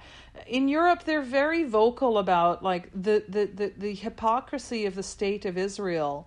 Um, and you know Europeans really get the Palestinian issue, but if you talk to you know I've got friends who are in high places in diplomacy, and they were like you know the Palestinians don't do themselves any favors. So again, when I talk about the beauty of going to Lebanon and seeing just how conflicted everyone is, you realize oh that this is what goes on across the Middle East you know like these you know palm greasing experiences that you describe with voting. It happens everywhere. And overall you know how much power people really have it happens everywhere. So you know there's something really wild about living in the middle east that i think arabs mm-hmm. generally love in a sense because you know and i love it. I'm an expat who's been in the middle east for 18 years now qatar for two saudi for 16 years now and it's like it's mm-hmm. epitomized by the idea that you're driving down the road in one direction and some cowboy comes the other way straight up your lane towards you and you you're like why are you driving on the wrong why are you driving on the wrong side of the road straight at me it's wild everyone veers around each other and you somehow learn the predictability about how people drive and function. Mm-hmm. And so, you know, um, you know, as much as we can talk with, and I think I think there's this deep history of Arabs, Lebanese, Egyptians, Arabs, um, you know, and probably Jewish people too, like just people in the region who, you know, um, and you know, Christians, like everybody just has for a long time in these old cities talked about life so when you talk about it, on the one hand, there's great fist in the arm passion about, or fist in the air passion about when you need to. That energy fires up, and you've got to fight against governments that are just so bad. Um, or you know forces that are just so corrupt and then on the other hand you know um, on a better day you know everyone can sit around and laugh about the ridiculousness of it all which the existentialists basically you know, existential philosophers and psychologists, which I've just been studying, they basically say that the world is batshit crazy and it's up to individuals to figure out how to make sense of it, but also how to make meaning with your own life. And so Lebanese people are really in that pot with each other, you know, that stew pot, stewing around. You've got this current event um, that's just happened. And, you know, it was a mushroom cloud that went over the city. And it turned over, you know, like cruise ships and it tore apart rich, and I don't mean rich in terms of money, but basically your most deeply, um, you know, like alive neighborhoods in the center of the city. So, you know, the pain is so obvious. The world feels it. Your parents, again, what did your mom say? Like how how do they sit with it? Well, um, the one thing uh, uh, like which is remarkable to me, my mom said Lebanon is gone. Wow. It will never come back. And this is something that you know when she was in tears, she said, "I don't know. I don't know how, how my like. It's very conflicting. The emotions are very conflicting." And at, at one hand, she's worried about her children who are, who are in Lebanon. On the other hand, she is she was watching all these all, all this destruction and all this blood everywhere and all that, and and and she told me I'm I'm in tears not only because I'm afraid for my for my children's well-being, but it's also my country. It's it's, it's this le- we, we have a level of patriotism, and you know um, we don't know how we're going to recover from this. Mm-hmm. I don't know how to recover from this. Some of the uh, some of the things that we're seeing on TV right now, uh, it's like you know, I have been in these areas. I have been there. I have lived there. I have memories there. They're all tarnished and they're all gone and they're all blown into pieces. But yet, the Lebanese people are considered to be like super resilient among, you know, like my experience even in 2006 when the war was starting to kick off with um, Israel and Hezbollah, you know, th those two sides really going at each other, is that, you know, like there was a kind of, okay, take a deep breath, shutter the windows, right? There's going to be war for a while. God knows how long it will go on. Like we're going to, and, and people have described it from, you know, friends of mine in England have said, yeah, like what's really sad is that the Lebanese people know the minute there's trouble, run into the closet. You know, she said, I'd be in the middle of the room, you know, and so of course, like people, so you know when the bombs are flying that, um, that uh, you've got to hide from the glass and all that jazz. So, you know, in general, like there's this sentiment that that that Lebanon's not going to recover, and yet you've got such resilience built into your from your history. Like, what's your take on it? Well, um, the only way that uh, it can, I don't want to say it can, it will recover. Like it is I like recovering. say- so, so was your mom's reaction just that first in the heat of the moment, like it, th- we're never going to recover. Our hope is taken away yet again, and this one was too big, or Yeah. and what's that about? Is it because the city center was, you know, like ripped to shreds and it no, can't it's- recover? it's- what's it it's about? The fact that it's the fact that everything in Lebanon is going wrong, Okay, is going south. yeah, So uh, again, uh, when when you see all these factors coming in together, and this this I, I like to call it tragedy. Mhm. it's really a tragedy. It's like you know, it's the final straw. Uh, people and and my like my parents wonder how are we ever going to recover from this? You have uh, you have a country that is that is financially it's deteriorating, and it's not only deteriorating. I mean, it's already, uh, it's it's dying yeah, financially. We're dying, yeah, and to add to it, an an explosion of this extent, uh, you really see see uh, hopelessness in, in in in people's eyes and in people's souls. You know, you can't you people. Well, you you can't just kill a person until you kill their soul. yeah, And what this explosion did, it just killed people's soul. You might not have died, uh, or you might not have been injured physically, but your soul gradually died. And this was like like the final straw. People people just have no more. Uh, they don't believe anymore that there is any way of recovering from this.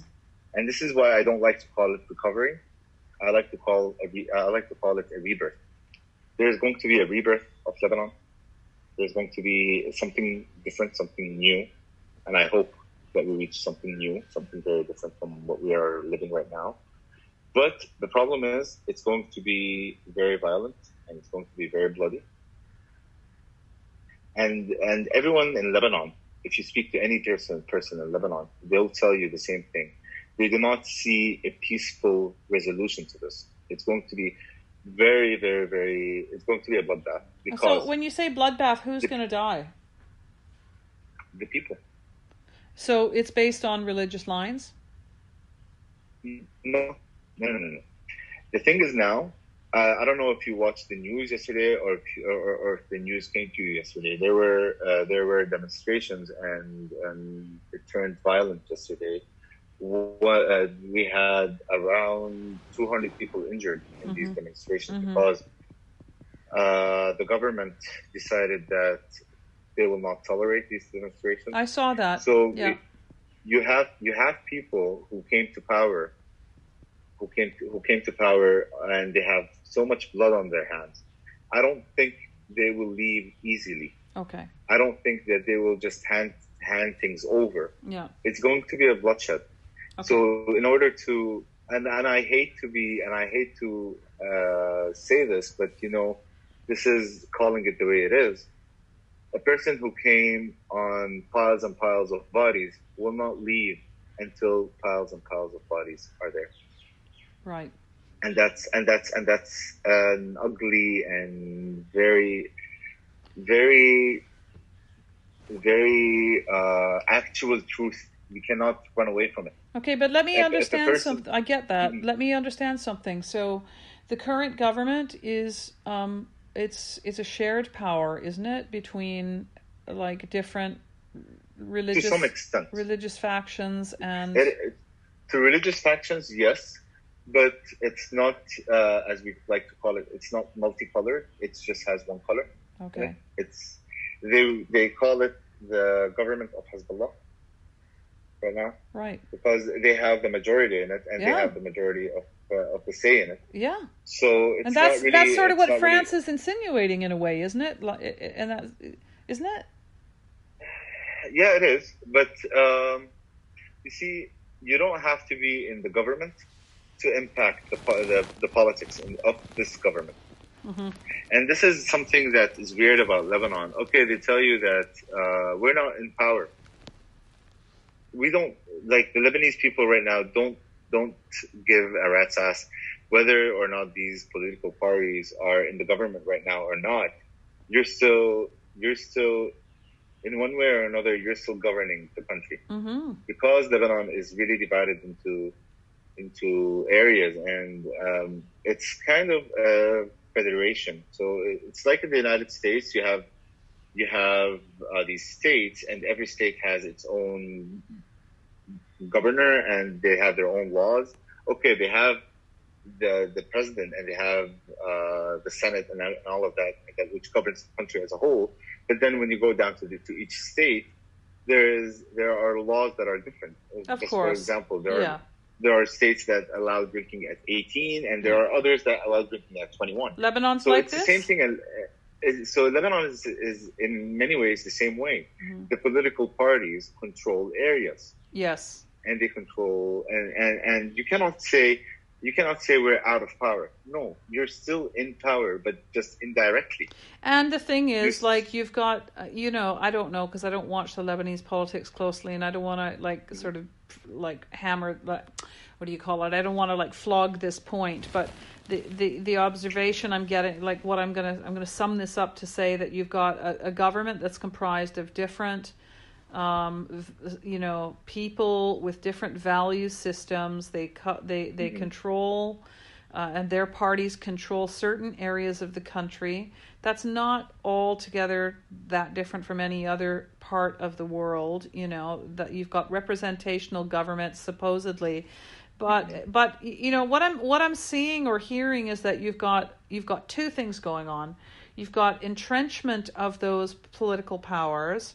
And I can't help but think that they are backed by some people in Lebanon, genuinely backed by people yes and then you've got you've got other people and i you know this is what's in the western media and this is what i hear you describing and of course like many lebanese former students of mine are just fed up and i don't know you're all from different persuasions and backgrounds so you do represent the broad array of lebanese as well who are just fed up.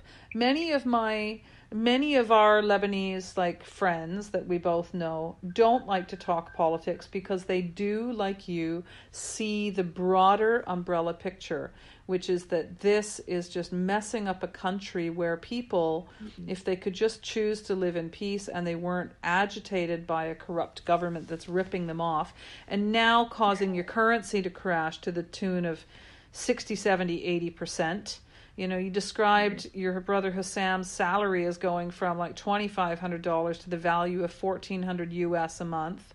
Um, No, no, no, no, no, no. From 2,500 to 400. Right? Did I say what did I say? Fourteen? Oh, I meant four. 14. Yeah, right. Four hundred a month. You know, this is tanking. I have been watching this, wondering how is everyone doing. Um, so that's the picture. Life is difficult in Oh. Lebanon right now.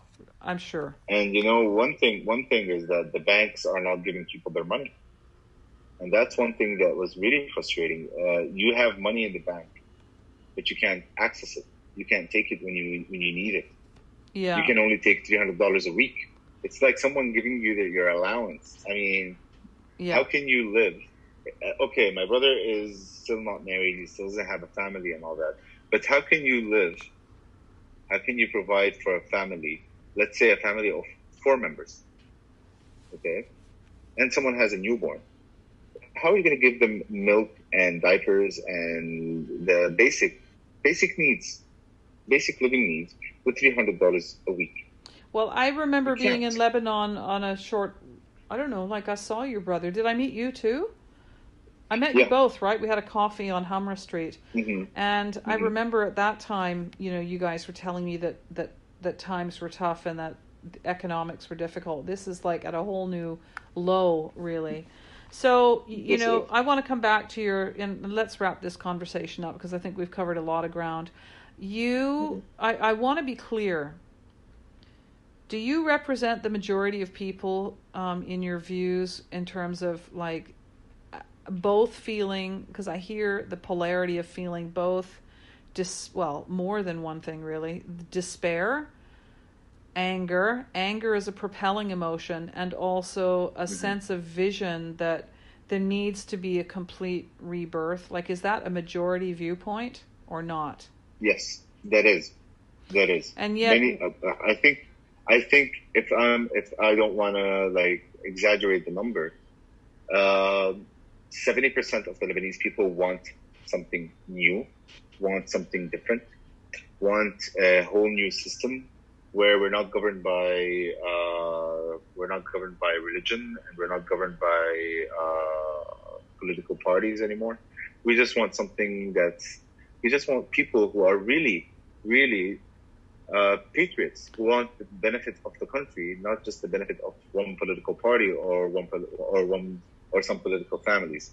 This is what we want to see. We want to see some. We want to see people who really want the, the re, to really rebuild the country and um, make it make it a strong nation. so you've I got mean, leaders Lebanon- who go on Lebanon is a rich country. yeah Lebanon, uh, I'm not just saying uh, culturally. I mean, culturally and in terms of resources, it's really a rich country. Mhm.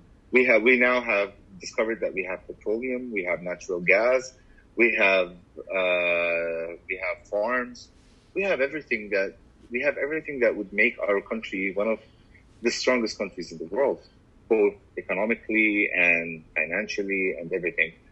But uh, unfortunately, uh, but unfortunately, uh, all these treasures are being stolen. We want people that will really use these things, use these treasures to to make this country a real country, okay not just a state. so do you know Zeina I- Daccache I don't recall. You don't know Zeina Daccache? She's an actress in Lebanon, and she's um, well, she's also now a drama therapist, a psychotherapist, but she's a comedian actually, and she's not from Beirut, so she's from Tripoli area, I think. Anyway, I met her at the Compassion Summit um, for international schools in this region. Um, in Jordan last year, and she talked about her work in in changing the Lebanese justice system for people who are incarcerated without actually ever having been convicted, and they were incarcerated for 20 years in the system. So her popular theater work um, in the prisons, which typically works like this: you go in, you do a social issue piece of drama therapy, playmaking. But it, you know, they invited in the politicians who came in to raise awareness about these injustices, and laws have been changed, and rights have been, you know, improved for people in prison to some degree. To some degree, you're like to shaking. very, very, very, to a very low extent. Well, but I've seen very, I've seen that she has had one law change, so we- we're talking incremental steps. But anyway, you know, people like Zeina, um, uh, Daccache, you know, um, I've been watching her sort of. I can't read the Arabic, but I, I she's an amazing person. You know, I can see that like there is a, a collective horror over what's happened and a determination because you've come through like garbage crisis where garbage was allowed to accumulate. Like honestly like it's like it's a comedy of errors and as you say it's tragic. But you know you have an underlying um you know vision for the future which matches what i describe as like it matches chaos theory.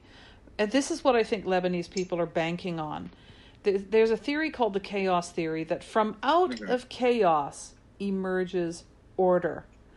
And when you when I watch the BBC and the BBC of course is like trying to get, you know, your current prime minister to talk about things or whatever. You know, and and the line is or I don't know if it's the prime minister or the president anyway, the two of them. Um, you know, one seems better than the other, but you know, I get that Lebanese think they're both corrupt, they're all corrupt. Um, you know, he basically spouts the line, sp- speaks the line that we cannot have a power vacuum in Lebanon. And is that really what people like? Do you do you agree with that or disagree with that? Because what happens if everybody just walked out of government and said, "Okay, our hands are up. We we are stepping aside. You take care of it, people." What do you think would happen? there has to there has to be a transition period. You cannot just you know uh, ask for people to just all of a sudden just leave. but that's what people call in for the- in the streets. Get out. Just get out. Get out, of course, but uh, the, the, the, you can't just you know just uh, have have people come and fix something without really knowing what's really going on. Okay, we as people, as normal people, we we see the outer shell, but we're not really deep into what's going on. So there has to be a hand a a handover period, Okay. a transition phase. Okay. Uh, I believe that, and um, uh, I believe that in order to have something that's really fruitful and productive, yes, these people should leave, but but they cannot just say we're out. Okay, so you would basically you're advocating, and I'm guessing this is this. Thank you for clarifying that, because so if basically these leaders all said we'll leave in three months, and we'll give you free elections again, would that But work? they can't leave in three months. This is the thing. What I believe should happen, they should all be taken into custody. They should all be investigated. With. This is the way. This is the transition period that I'm talking about, because if they're just going to say we're out, without any accountability for what happened, uh, for what, hap- not only during this explosion, but during all these years where they were in power, where they were governing the country, where they were, you know, doing all the policies and all of that if nobody comes and takes them into into custody and really questions what's going on, we will never understand, and we will never be able to to to take things uh, in a in a, in a proper way and grow. So so the only way that that I believe Lebanon can can uh, have this rebirth is by taking all these politicians, not allowing them just to leave. No, you are gonna come. You're gonna have to answer to all to everything that happened. You're gonna have to fill us in on everything, on, on every small detail in in the country, so we can understand how to begin the reform. Yeah. Well, you talk about arresting them and then they've got to be accountable, but then who's going to run the practical affairs of the country? Or do you think that at the municipal levels there's enough functionality think- to support the structure in the vacuum of any political discourse at the highest levels? Well, um, we're gonna have to start from the top of the pyramid and then go down. Right. This is the way. This is the way I believe things should happen. So cleaning up, cleaning up the country, cleaning up this mess that they have, that they were, that we're not just only not, not only that they have made, but we were just living in right now. So in order to clean it up, you're gonna have to start from the top of the pyramid and then go down. So basically, you could have civil affairs still run with the police, Mm. with the army, keeping control of the people, just like all governments close their doors and have holidays, you know, sessions where they're Mhm. not in session. That's what the people want. Is like, get out. We want to arrest you. We want to try you, and we want to know what happened, and then we want to punish you. you see, one of the things that I believe it was very, very powerful uh, is, as an example, is what happened here in Saudi Arabia when uh, Prince Mohammed bin Salman took all the powerful people, all the powerful businessmen, the people who had the money, and he locked them up. hmm And he set an example. That it could be You done. That it could be done, yeah, it right? could be done. Mhm. You don't don't even don't even think about being so powerful. You're not that powerful to do whatever you want. If you're gonna mess up, you're gonna be locked up. So you're talking You're about a major coup of the entire government Mhm. by the people. So uh, let's just say let's just say for example, for example, let's say they take the president and they throw him in jail. Okay. Let's say they take the prime minister and they, and all the, the previous prime ministers and they, they throw him in jail. In this way, people who are corrupted or who have any thought of doing anything in the future will stop. Mhm. There is no, there is no one that is very, there is nobody that is very powerful and will get away with, with anything that they that they, that they want to do. But we know So when from you set an yeah, example, yeah, when you set a when you set up when you set a strong example of you know of really fighting corruption, yeah. corruption will gradually go down and will demolish. I get that, but the amount of you know, I mean, honestly, you look at how Hosni Mubarak fought. Um, you know, his like you look at how some of these leaders, Gaddafi in Libya, Mhm. Hosni Mubarak, how these leaders at the top end fought their demise, if you will, even Saddam Hussein. You know, they're not going to go Mhm. down without a fight. So, you know, when you talk about bloodshed, you know, like this this is why this is why this is why I told you this. There is going to be a lot of bloodshed mhm. in order to reach to a to a state where we can really arrest these people and you know take them to trial and question what they were doing. There's going to be a lot of they're going to put up a fight. Who's gonna Who's gonna be the fight. one? Who's going to be the ones to? Um, let's just kind of like dial it into a broader sense. Who's going to be the ones to force this change to happen? Is it young people? You know, with rocks in their hands, fighting against military. Like, who's going to be able to bring this it- about? It's not. It's not going to be just young people.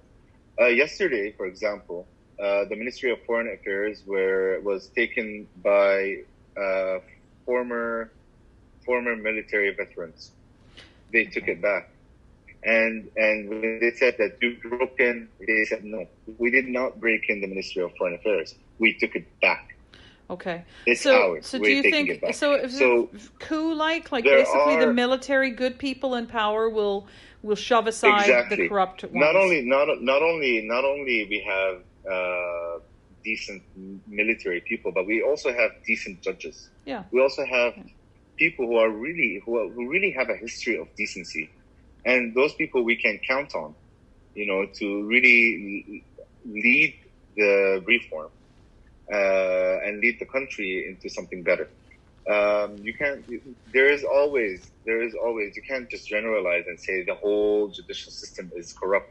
There is always someone or or some people or a group of people who are really decent and really want the benefit of the country, and you can you can rely on you know steering steering us into safety. I And get this this. is something yeah. that uh, I, I count on. We have people who are decent. We have Okay. decent people who we can count on. So that's good to hear because you know, like in we've been talking for like almost, gosh, let me see, an hour and fifteen minutes. We've been talking about like, all, like really a really chaotic, disastrous situation, but in um, in in among that, you basically still have a vision that you know there will be a rebirth and that this is what needs to happen. So there's an understanding of what needs to happen, and it needs to come still from people who are in power. But you know, my view on this is that what you're talking about is like a wide scale coup or overtaking of power, and that you know, you know that people are hawkish in the Middle East and that they're going to be, um, you know, strategizing on all sides. And so this is what we'll be watching for in Lebanon from your standpoint, right? Yeah, we're gonna be we're gonna be seeing a lot of a lot of like um, it's uh, give and take in this situation. So the politicians will try and you know say, like for example, yesterday the prime minister told us, "Give us two months and we'll do the reform." You've been in power for almost a year. You did nothing. So please, just you know, I'm not gonna give you two months. S- Step down, give give this power to someone else, Mm-hmm. and you know, uh, but it's not gonna be easy. There is going to be, as I said, there is going to be bloodshed. There is going to be a lot of resistance to you know stepping down and you know just letting things go. And one of the things that people are requesting right now is that you know the politicians they got rich, they got filthy rich because of all the corruption. We want this back. Yeah, you're put, you want want to shake the pockets of them, just like the Saudi, um, Mhm. you know, uh, crown prince did to the exactly. rich This is what here. we want. Mhm. We want them to be okay. What's yours is yours. What's really like legitimately you got it out of your salary or you got it out of your own money. That's yours. We're not gonna. We're not looking Mm-hmm. at that. We're looking at, for example, the aid that came. Uh, the international community many times gave money to Lebanon for rebuilding Lebanon after after the 2006 war with Israel. This money, like for example, they gave us 11, 11 billion dollars Mhm. from this 11 billion dollars the only amount that was used in lebanon was 2 billion Mhm. 8 billion disappeared and then when you ask where are these 8 billion nobody tells you anything about them Mhm. and we know where they are but you know the the way they answer you and the way they tell you well we use them for um, whatever and whatever and whatever and you know when you come down on the ground you see nothing so there's no evidence of back. there's no evidence of that expenditure. Okay, so you want to shake. no so that's what the people want is to shake the politicians and obviously fix the banking system. You have France Exactly. willing to galvanize Europe to support, and the world wants to help. And so now we're Mhm. watching the Lebanese people engage in you know all sorts of levels of of um, both surviving this situation and recovering in the short term. What do you think? Mhm. Let's just bring it right down to something more personal. What do you think is going to happen to the streets that and the buildings that have been destroyed in this? I mean, we've got really a number of concerns. One, how are people going to live financially? Uh, you know, presumably money is going to continue to come in as much as possible. Like, do you send money to your family? Do people do that? How are people Yeah. surviving? Let's start with that. Now, uh, of course, now uh, uh, people are sending people abroad, like for example, me and all the expats. They're sending money home, you know, just you know to, to fix things because we know for a fact that if the country, if the government gets any kind of uh, support from the international community and it goes in the hands of the government, we're not going to see any of it. So what we're doing right now, for example, personally, I I and see the damage, what happened in the house, what happened eh, all all over, and tell me how much it would cost, and I'll and I'll be paying for it because Yeah. this is this is something that this is something that will not be done through the government. So people are and and there's something beautiful happening right now in Lebanon. Uh, all the companies, all the construction companies, they're just charging for the cost price. They're not just you know they're not getting any any uh, they're not investing. They're not getting any returns and all of that. And that's something beautiful. That's Mhm. that's one of the beautiful aspects of Lebanon. People help each other hmm and people consolidate and come together in, Mm. in times of crisis. And this is something that you don't see in other in, in other societies. In Lebanon, because we have been through so much, so we know how to help each other out. hmm It's no longer we don't we don't depend on uh, on the government anymore. We just depend on each other, and that's something really beautiful about Lebanon. So Um, there's a lifting up that that's believe- going on from outside as well as inside. hmm Another thing that I believe, you know, I believe that um, within within this chaos, opportunity comes. So, with all this rebuilding and all this uh, money expenditure that's happening, in one way or another, the economics will rise again. In one way, but you see, it's very important and it's very pivotal that we take this opportunity and really rise. Not just you know let it go and let the people, the big, the big sharks take advantage of Mhm. it, and and then you know the poor gets poorer and the rich gets richer. hmm So this is one of the things that I really, really, really hope happens is that uh, within all this that's happening, we have an opportunity to to really take to, to really take advantage of all the support that's coming from the international communities, from uh, countries like, for example, from the United States, from Saudi Arabia, from hmm Qatar and Emirates mm-hmm. and France and all of that. They're really pouring in right now money and aid, medical and uh, food and all of that. So why so why not really take this opportunity and and make something out of it? Well, typically I, it's the I, I innovators, isn't it? That's it's the it's the very entrep- it's the very enterprising spirit of all individuals who see. Look, you know, I believe that actually the fundamentals of life are this when you see gaps that need to be filled and you go in service of filling those gaps to meet the needs of others, people prosper. You know, so mm-hmm. So it's usually the the innovators, the the enterprising, the people who are industrious and hardworking, um, you know, who who can profit and grow from this. So ultimately, as you said, you know, the engine, sort of the the economic um, machinery is going to continue to turn.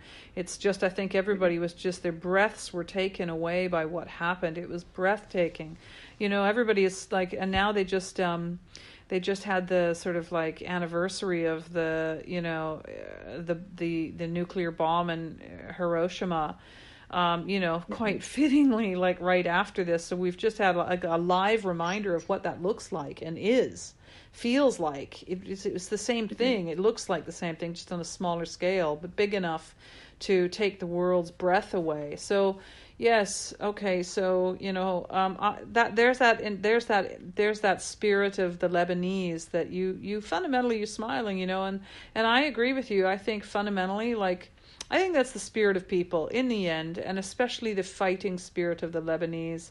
This, and I mean that in that kind of like the will to live and to really yes. live, right? Lebanese people love life. They love to live. Yeah. And and that's something that is special. You can't break the spirits of the Lebanese people. Mm. You may uh, you may uh, bring it down a little bit, but one way or another, they will find it. They, they will find it in themselves to come back. Do you think and that that positivity needs to be? So you know, you say that is that level of positivity on the ground. I mean, how does that mix with anger?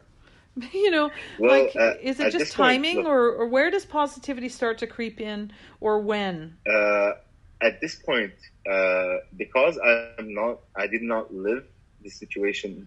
I did not live the blast in Lebanon. Yeah. So emotionally, I'm not I'm not at the same level as, as the people who are there for sure who are who lived it firsthand. Yeah. yeah. So you have the uh, objective uh, even, distance even if, to be able to see mm-hmm. that, whereas people on mm-hmm. the ground are still just in the heat of trauma. Exactly. So um, I think that people are still going to boil uh, until they see something different, uh, different happening. Mm-hmm. Uh, but eventually, eventually, and this is something that uh, this is something that we have experienced firsthand with, with Lebanon. Uh, people will get back on their on their feet. Right now, yes, people are not listening. They, don't want they don't want to, to hear someone uh, coming to them and saying, "Okay, we're going to fix it." No, we don't want that. We just want you to fix it. Mm-hmm. We don't want you to tell us what you're going to do. We just do it. So um, at the moment, I don't think people will go back to normal at a very quick pace as it used to be before. It will take. It will take. I don't think it's going to take years. It's going to take months mm-hmm. until you know people go back to the to to, to living until the streets but, look a little more normal until people are going into the shops exactly. until there's a trade mm-hmm. happening mm-hmm. yeah yeah definitely mm-hmm. and, and you know like clearly you know I, I can't help but think about this as an artist that my experience of Hamra and that and you know I don't know if it was Gemmayzeh where I went to an art gallery but you know art will thrive like even in COVID we're in such a global disaster here but Mm-hmm. Fundamentally, a lot of communication gets birthed, and there's always going to be a renaissance of a sort, but you know, you have to be through it before you understand what's happening to you. You know, the existentialists say that you cannot derive meaning from talking about it. The meaning comes after you've been through something. And it mm-hmm. seems like Lebanon is basically, you know, you describe it beautifully. I really appreciate you being willing to interview and talk about this, and it's so good to connect with you, um, Mohammed, on Thank this. You. Do your parents feel a little bit better four days in? Like, do they, as your, have, have their views changed at all about, as your mom's view changed about the hopelessness of it?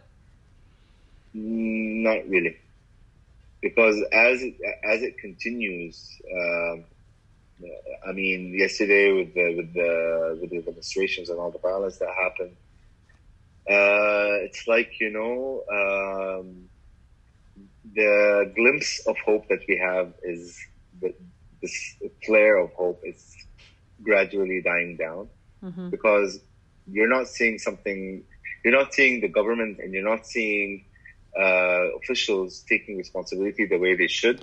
It's pretty. Than, it's a pretty know, deeply damaged situation, isn't it? It's so. Mhm.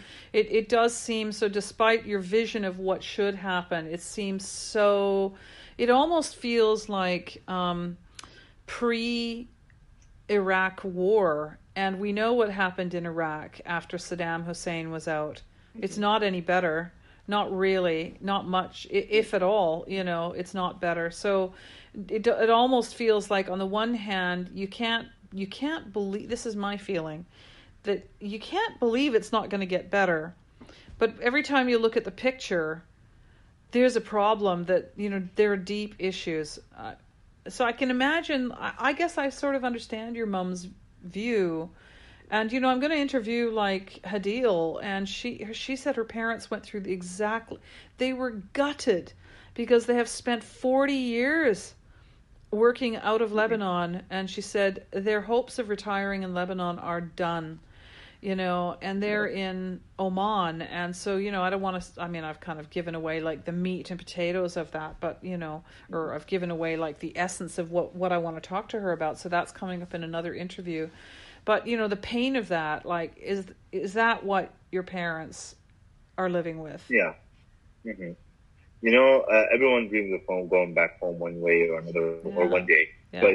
But um, when I speak to my mother, I tell her one thing: Thank goodness that they're living right now in the states. I would, I would have been devastated if my parents were in Lebanon during this time, hmm and especially during this uh, pandemic, you can't actually go there and be a real support.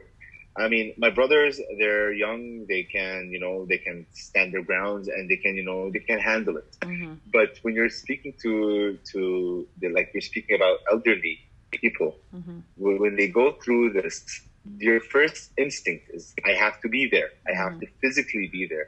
So when I speak to her, I tell her, thank goodness that your retirement plan does not include Lebanon hmm hmm at the moment. Yeah.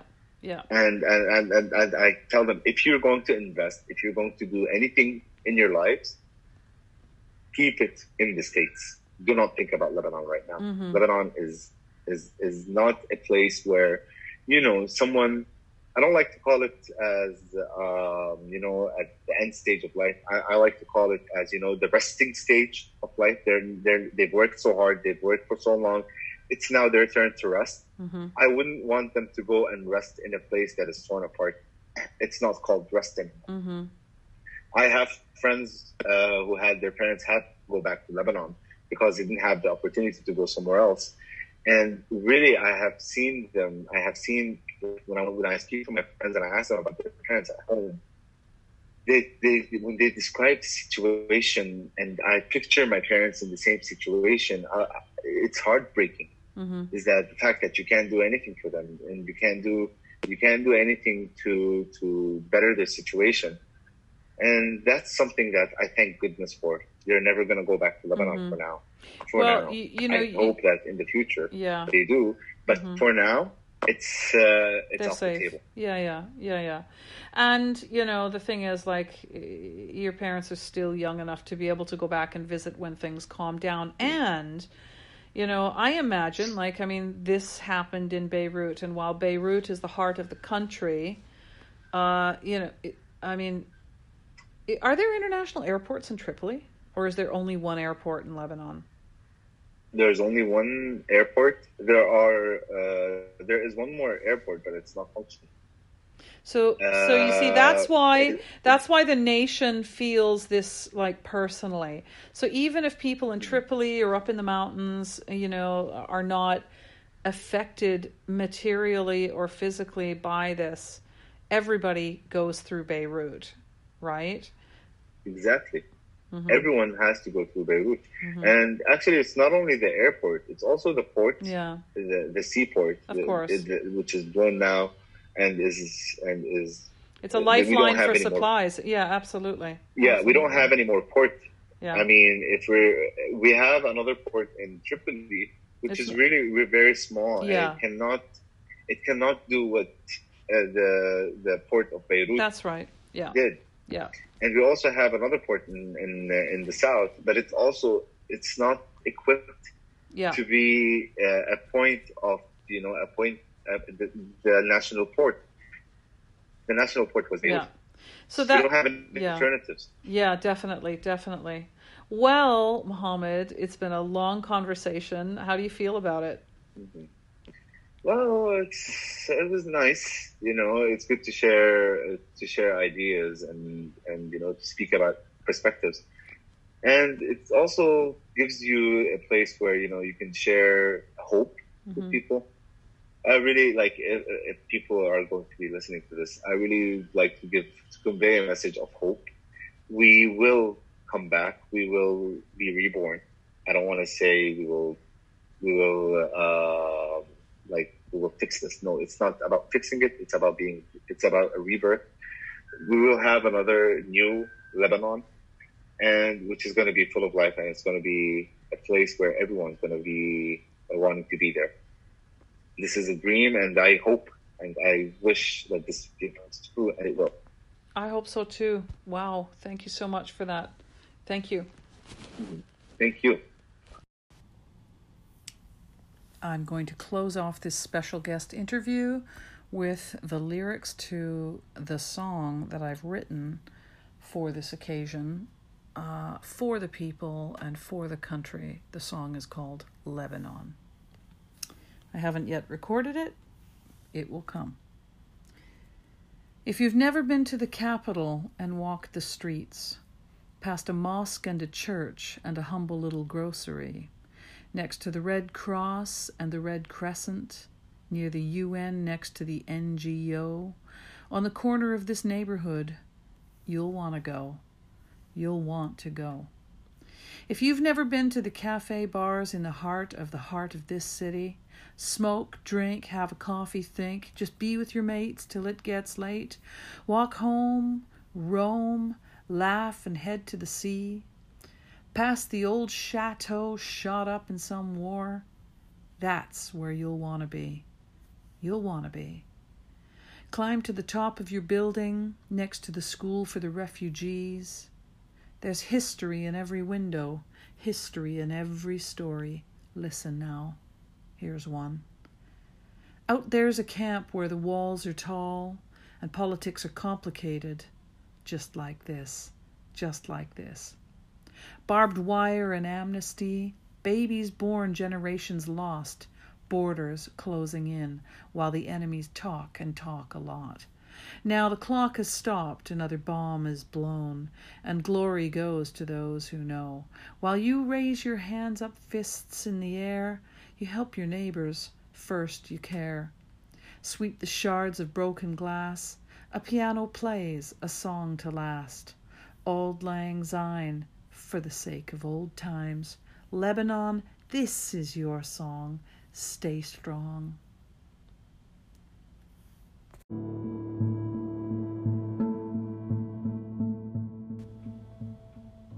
And that's a wrap. That is the end of a very long interview and conversation with Mohammed Faqih. Thank you for tuning in, and I would absolutely love to hear back from you on the podcast. So you can go to the website on Anchor FM or click the podcast and leave a voice recording, which can be featured in the next podcast episode.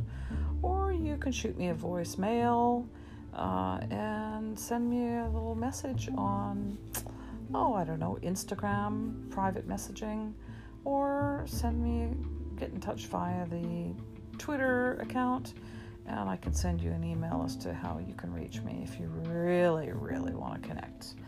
Otherwise, you know I'm right here. So sorry I've been out of action for four months, four plus months. There's a big story for that, which I'll get into when when I come back in the next episode. Thank you for tuning in. Look after yourselves, everybody. Take really good care now. And if you have a Lebanese family that you feel you can adopt or make a donation towards, or you would like to donate to one of my former students, don't hesitate to get to get in touch, and I'll let you know how that can happen. Okay, take care. Take very good care.